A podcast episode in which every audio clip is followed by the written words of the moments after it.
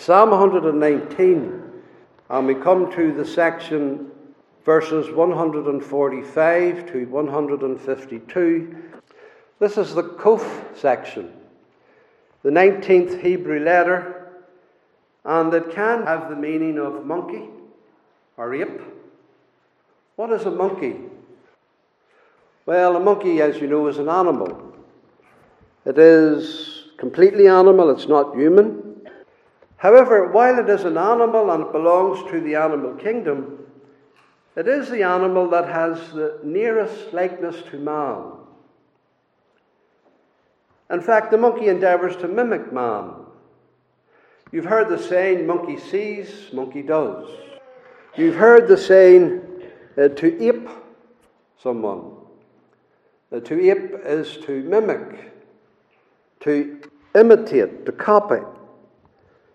And of course, the monkey is only a beast, and their imitating of man is useless and powerless. But on the other hand, man is different. He's not a beast, and he shouldn't behave like a beast, but a man made in the image of God through grace has the ability to imitate God, to be like God. And so Christians ought to rise, arise above the beastly nature, arise above the animal nature, above the flesh, and arise to holiness of life, to likeness of God, to ascend, to imitate the Lord.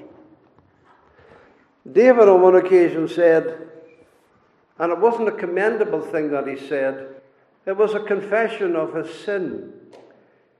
He said, I was as a beast before thee. I behaved like an animal.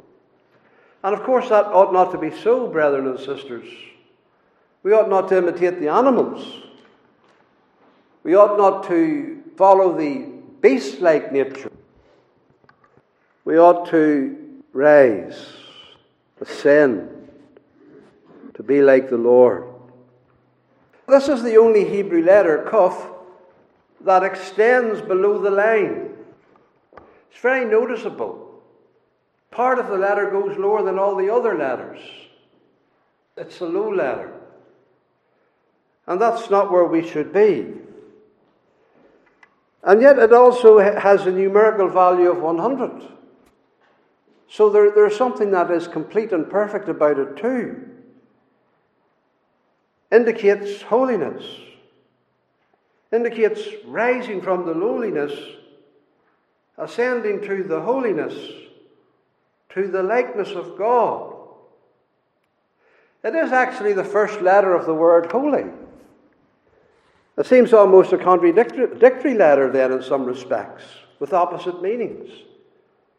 Lowly, monkey, beastly, and yet ascending to heights and to holiness through grace. And this is the letter that, that indicates what God's people should be. That God has lifted us up from the dunghill. And therefore, we shouldn't live in the dunghill. We should rise. What did the Lord say to us. Be ye holy, for I am holy. He said, Be followers of me, imitate me. We read the parable of the unmerciful servant. That parable is in three parts. And in the first part, the Lord forgives a servant who was in immense debt to him. He owed him a fortune. But he pleaded for mercy. And the Lord had mercy upon him because the Lord is gracious and merciful. And even though our sins are many, he abundantly pardons them all graciously and mercifully. That's how the Lord behaves. That's what the Lord is like. He's full of mercy. But then this forgiven servant he went out and met a fellow servant who, who owed him just a pittance, just very little, really. And that man asked for the same patience of mercy. But that servant didn't behave like the Lord. He behaved like a beast, he behaved like an animal. He didn't imitate the one who was gracious and merciful to him. He was harsh and hard. And he took him away to the prison. And he was cruel and beastly towards him. And then the third part is that beastly servant. He was judged by his Lord for his unmercifulness. And this section that we're in this morning is a reminder to us that we should not behave like animals or beasts, lacking grace, but that we should behave like the Lord, that we should ascend to live like the Master. Well, how does David go about that? How does he seek to be like the Lord? What are the keys in the holiness of life for him? And that's what we want to look at this morning. The two keys, the two spiritual disciplines that are necessary to likeness to God. The two spiritual disciplines that we want to put into practice in the year that is ahead. Now, we see in verse 1 at the very start both these disciplines referred to. There's prayer. I cried with my whole heart. Hear me, O Lord. There's also then this attitude to God's commandments, to God's word. I will keep thy statutes. These are the spiritual disciplines. Prayer is essential.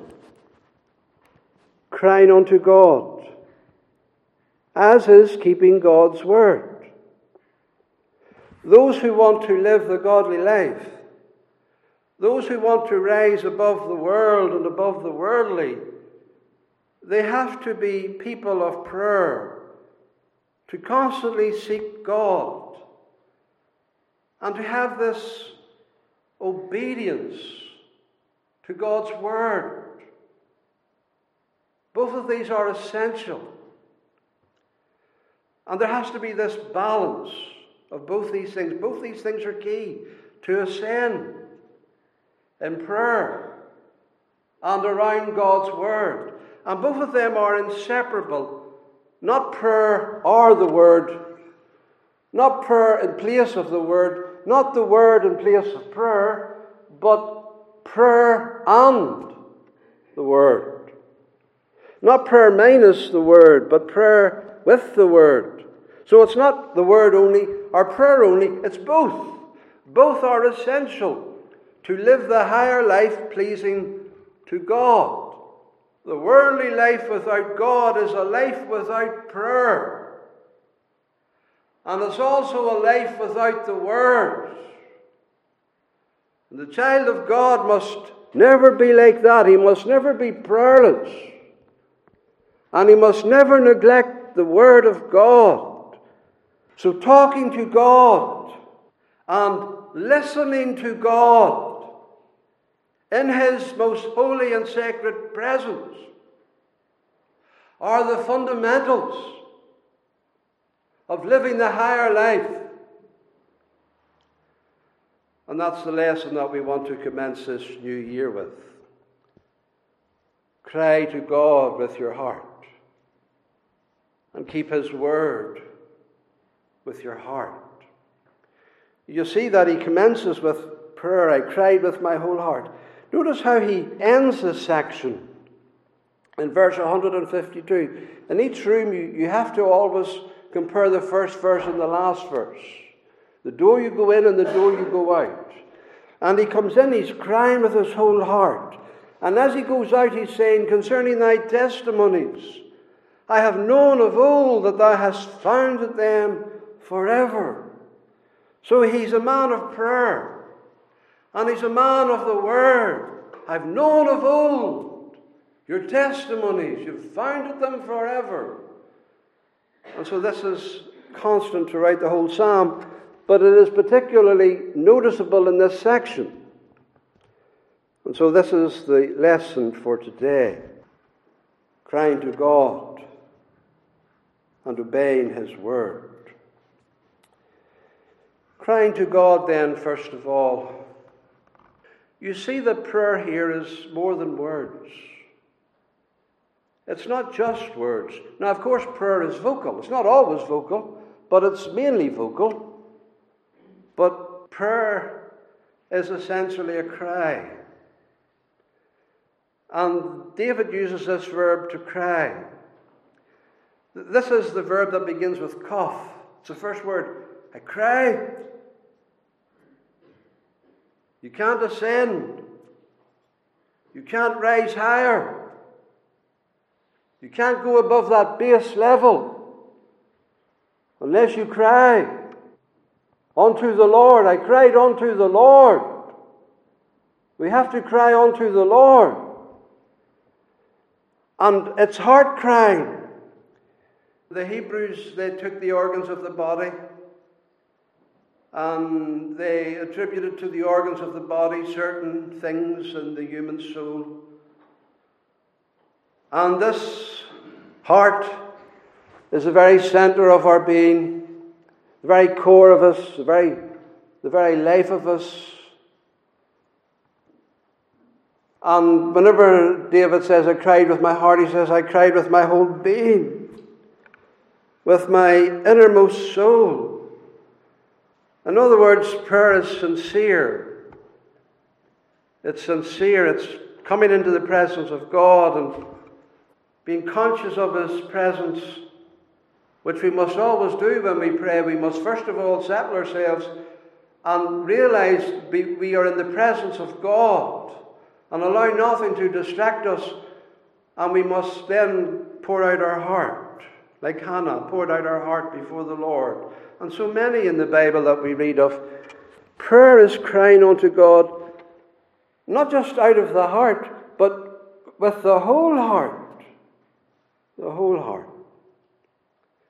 And that's why we do not attain unto holiness the way we ought. Because we're not wholehearted about it. We say our prayers, we go through the form, we act the monkey, we do the mimicking and the imitating, we have our wee forms. But it's not just mimicking a Christian, it has to be with the whole heart. May God give us whole hearts after Him. The monkey can fold his hands and bow his head, but he has no heart. But David is saying, I'm not a monkey. I'm made in your image, O God and with my whole heart I cry unto thee. And that's what God wants. He wants the heart engaged. Even when there are no words, the heart can cry. Remember how God had to condemn Israel and Judah and say, uh, They have not turned unto me with the whole heart, but feignedly they have just prayed, they've just pretended, they've just gone through their form, but not with their whole heart. And the same prophet in the Word of God said, Ye shall seek me and find me when you shall search for me with your whole heart. With your heart. And so David is careful to engage his heart in this business wholehearted crying, wholehearted confession of sin, wholehearted asking God's mercy, wholehearted longing for grace, longing for the Holy Spirit, wholeheartedness. And what does a man who wants to ascend the hill of the Lord and to rise above the, the dung, what does he cry for? With his whole heart. he repeats the word again in verse 146 Kof. I cry. He, he repeats words very often throughout this section. And here it is again I cried unto thee. Save me. Always crying unto the Lord. Not crying unto man. Not looking to man. But coming before God, this whole Psalm 119 is in the presence of the Lord, apart from the opening preface. And he's constantly talking to God. Unto thee I cried. And I cried, Save me. He cries for salvation, for deliverance, for deliverance from his sins, for deliverance from his coldness of heart for deliverance from his state that he's got bogged down in, whereby he's making no progress with God. He's looking delivered from it. Save me. The sinner is one who's in the pit, and sometimes the saint is in the pit, in the dunghill. Sometimes he's living the lower form, he's below the line like the letter. But he says, Lord, save me. Lift me up. Raise me out of the pit. Raise me out of this dunghill. A monkey can't pray like that. The saint of God cries like that.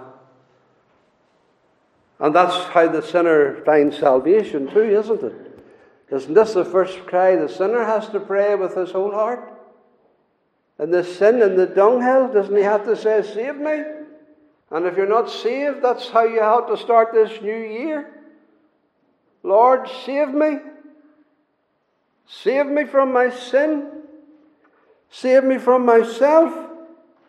Save me from Satan. Save me from the darkness of Satan. Save me from the chains of Satan. Save me from the bondage of sin. That's the best way to start the new year to say, Lord, save me. Seeking God's salvation. And the Christian has to daily say, Save me. Seeking the sanctifying grace of God.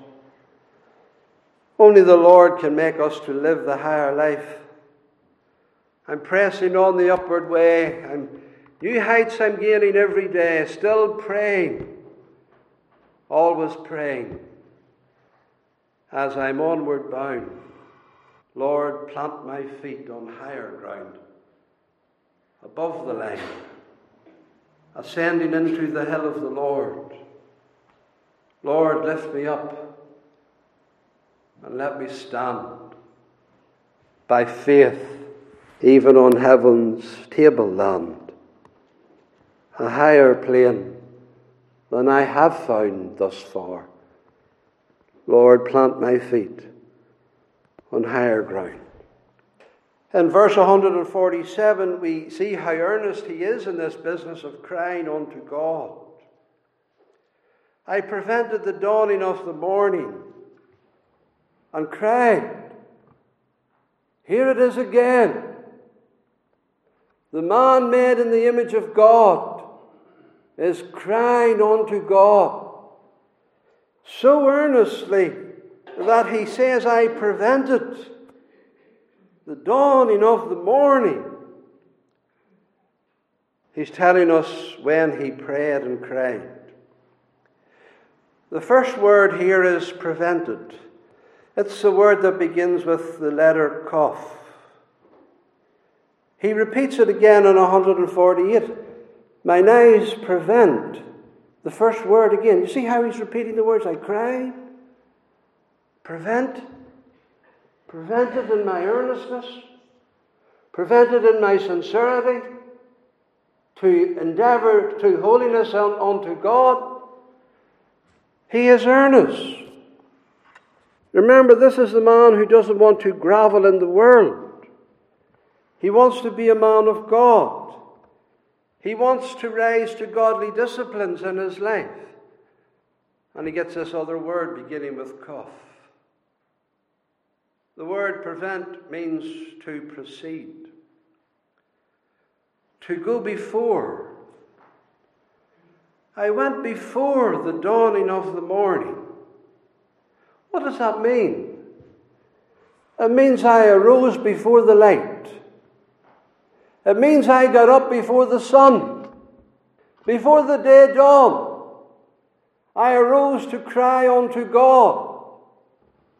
In the early morning, at the start of the day, before any other business can crowd in, while his mind is most fresh, having awakened out of, we trust, a good night's sleep.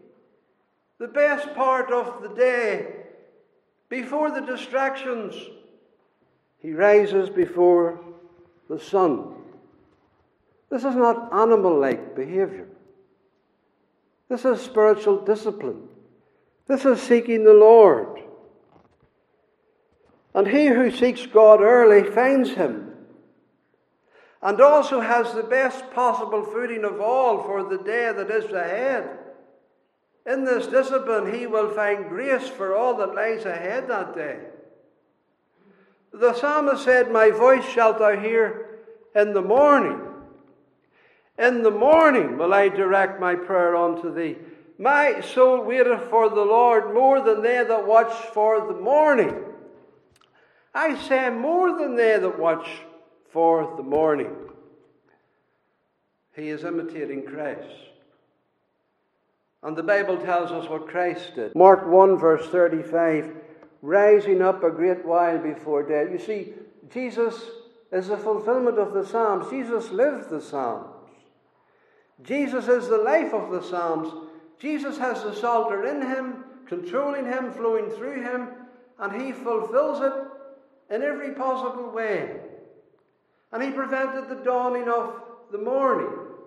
Rising up a great while before day, he went out and departed into a solitary place, and there prayed. And in verse 149, he calls his prayer his voice. Here's a new word now. Up to this point, it has been crying. I've cried. But now he talks about his voice. Hear my voice. The voice is vocal. The voice is that which gives the words. And we have to form words. And we have to talk to the Lord.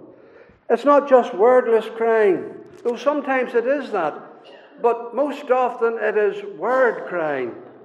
He speaks to God. He has converse with the Lord. He has logical conversation, communing with God. His voice, hear my voice, confessing his particular sins, giving God particular praise minding God of particular promises, making specific requests. My voice. But notice it's not slavish praying. Hear my voice according unto thy loving kindness. He's not talking to God in dread. He's not coming before one who he is terrified of and afraid to come into the presence of. But he knows that God is loving and kind and gracious and wants us to talk to him, wants us to pray to him, wants us to commune with him. According to thy kindness, hear my voice, Lord. Our Saviour has taught us to pray, Our Father, which art in heaven. Our prayer is to not have this slavish dread we don't come in like a timid dog, trembling and terrified. An animal who doesn't know what kind of mood his master's in. No, we come as those who are made in the image of God and redeemed by grace into the presence of a loving Heavenly Father to whom we ought to be able to say without dread, Father, according to thy loving kindness. And so the atmosphere is one of love and mercy. He is conscious that he prays at a throne of grace. He's also very conscious of God's presence. Because he says there in verse 151, Thou art near, O Lord. How wonderful it is to know that God is near. Um, and whenever you're praying, you have settled yourself in His presence, and you know that He's near. Thou art near, O Lord. And that's how the believer ought to think. And in Christ we have been made nigh to God. We've been brought near, made nigh by the blood. And the Bible tells us, let us draw near. And when we draw near, God is near. He's not afar off. We're drawing to one who is already near, nearer than the nearest friend. The Lord is near unto all them that call upon him in truth and to live the higher life, we have to constantly be able to say that. Thou art near. When you know God is near, then you don't sin. You don't grovel in the dung. You get sincere words. You don't annoy him with mundane, foolish, wicked devilish things, but the needful. One thing is needful. When you're in the presence of God, you learn to know what is needful. The verb to draw near occurs in verse 150. The words that begin with kaf, near, draw nigh verse 150 and 151. Do you see how he repeats these, these words? You see, God is near. But God is not the only one who is near. There are other things that are near as well. They draw near that follow after mischief. The wicked trouble us sometimes. There are things that harm us and hurt us that are often near. Trials are near. Hardships are near. Sins are near. Temptations are near. They draw nearer that follow after mischief. They get close to my life. They can pour into my heart. But we have to remind ourselves, Thou art nearer. Thou art nearer, O Lord, than these things. Thou art nearer than the mischievous ones. Thou art nearer than my sins. Thou art nearer than my trials. Thou art nearer. And God is nearer than all things. God's ear is nearer than the mouth of the wicked. And He's a very present help in trouble our refuge and strength. So near, he knows our down sitting and our uprising. And so he's the man who cries to this near God for deliverance from all these other near things from Satan. But then also, the man of God desires to be holy like the Lord, not only prays and cries with his voice for grace but he endeavors through grace to keep God's word. You cannot be holy without keeping God's word, his commandments.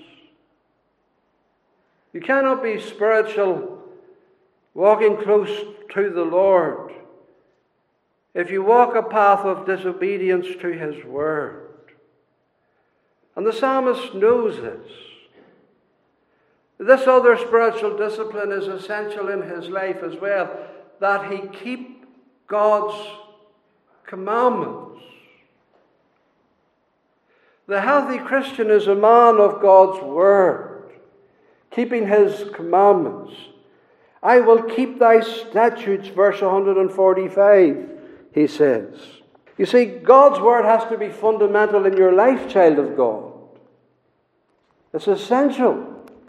It is the well of life to you. It is what the Holy Spirit uses and accompanies. It is what sanctifies you. Sanctify them through thy truth. Thy word is truth. And so this whole psalm reminds us that David is a man of the word, that he comes into the closet and he prays and he cries with his voice, but he never does so without the Bible. And this section especially shows us that. He's earnest in prayer, but he's also earnest in the Word of God. He keeps God's Word. Verse 145 I will keep thy statutes. He cries to God first because he can only keep them through God's grace. But that's what he desires. He repents. And he wants grace to keep the word. And he resolves in his sincere repentance to keep the word. I cried unto thee, save me. And, and then I shall keep thy testimonies. So he, he resolves to obey God, to truly follow the Lord. You see, it's not enough, brethren and sisters, to merely mimic Christians. The worldling can say prayers, the worldling can carry the Bible, he can even read the Bible. But only the man of God can, with his whole heart, cry unto God and keep the word. And so, to truly be like the Lord, we have to do God's bidding.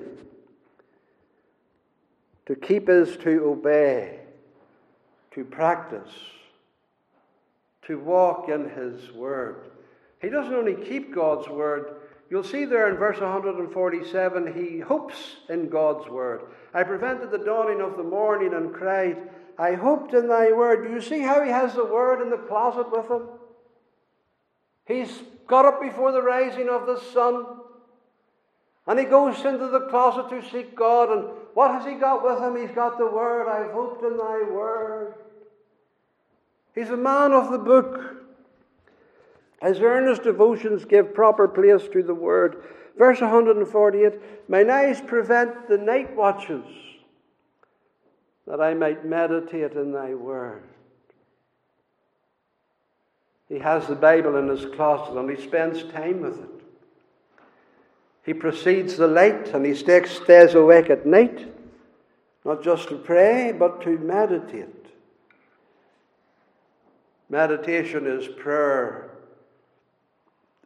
in and around the Word. And so he uses the Word to fuel his prayers. He uses the Word to make the promises that he pleads in his prayers. And he finds answers to prayer in the Word. And he prays according to the Word. Because he says there at verse 149, O Lord, quicken me according to thy judgment, according to your word, according to your will. He's pleading the promises and he's pleading the will of God.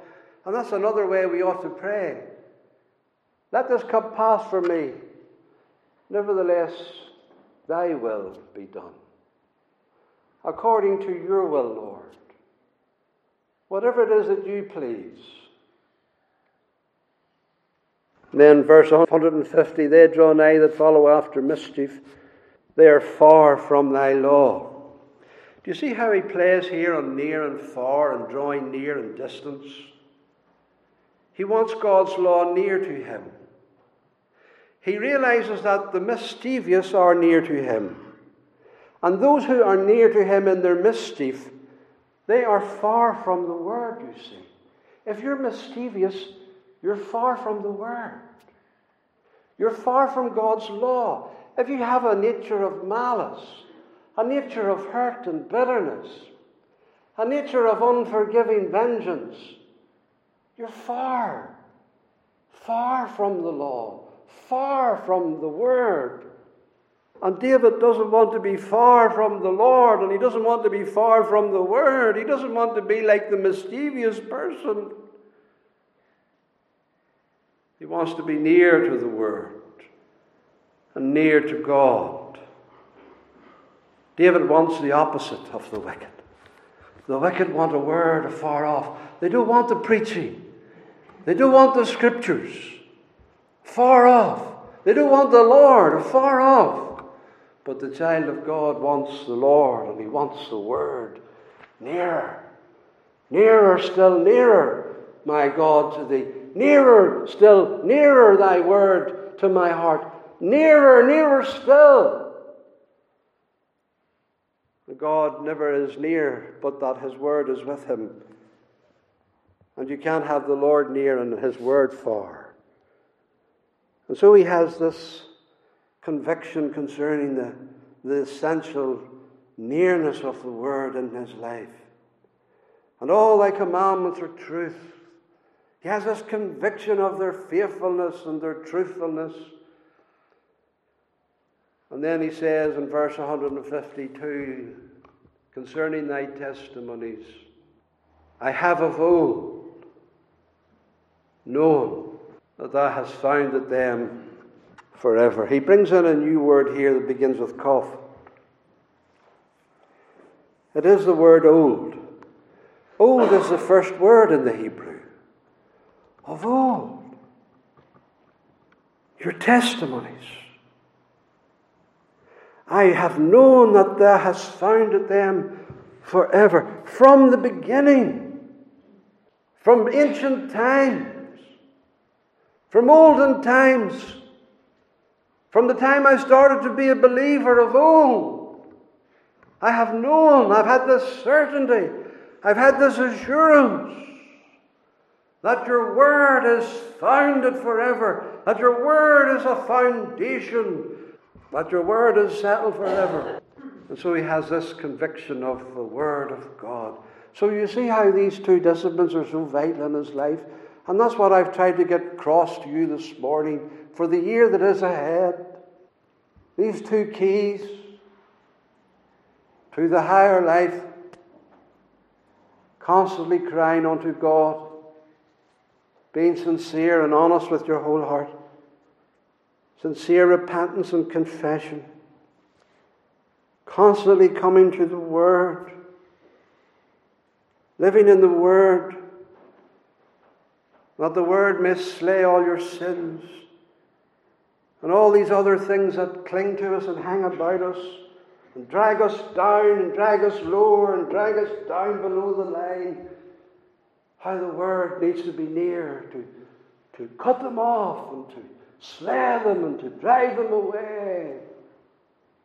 And so let us, with patience, run the race that is before us, laying aside every weight and that sin also that easily detains us looking unto Jesus and crying unto Him that His grace may never leave us.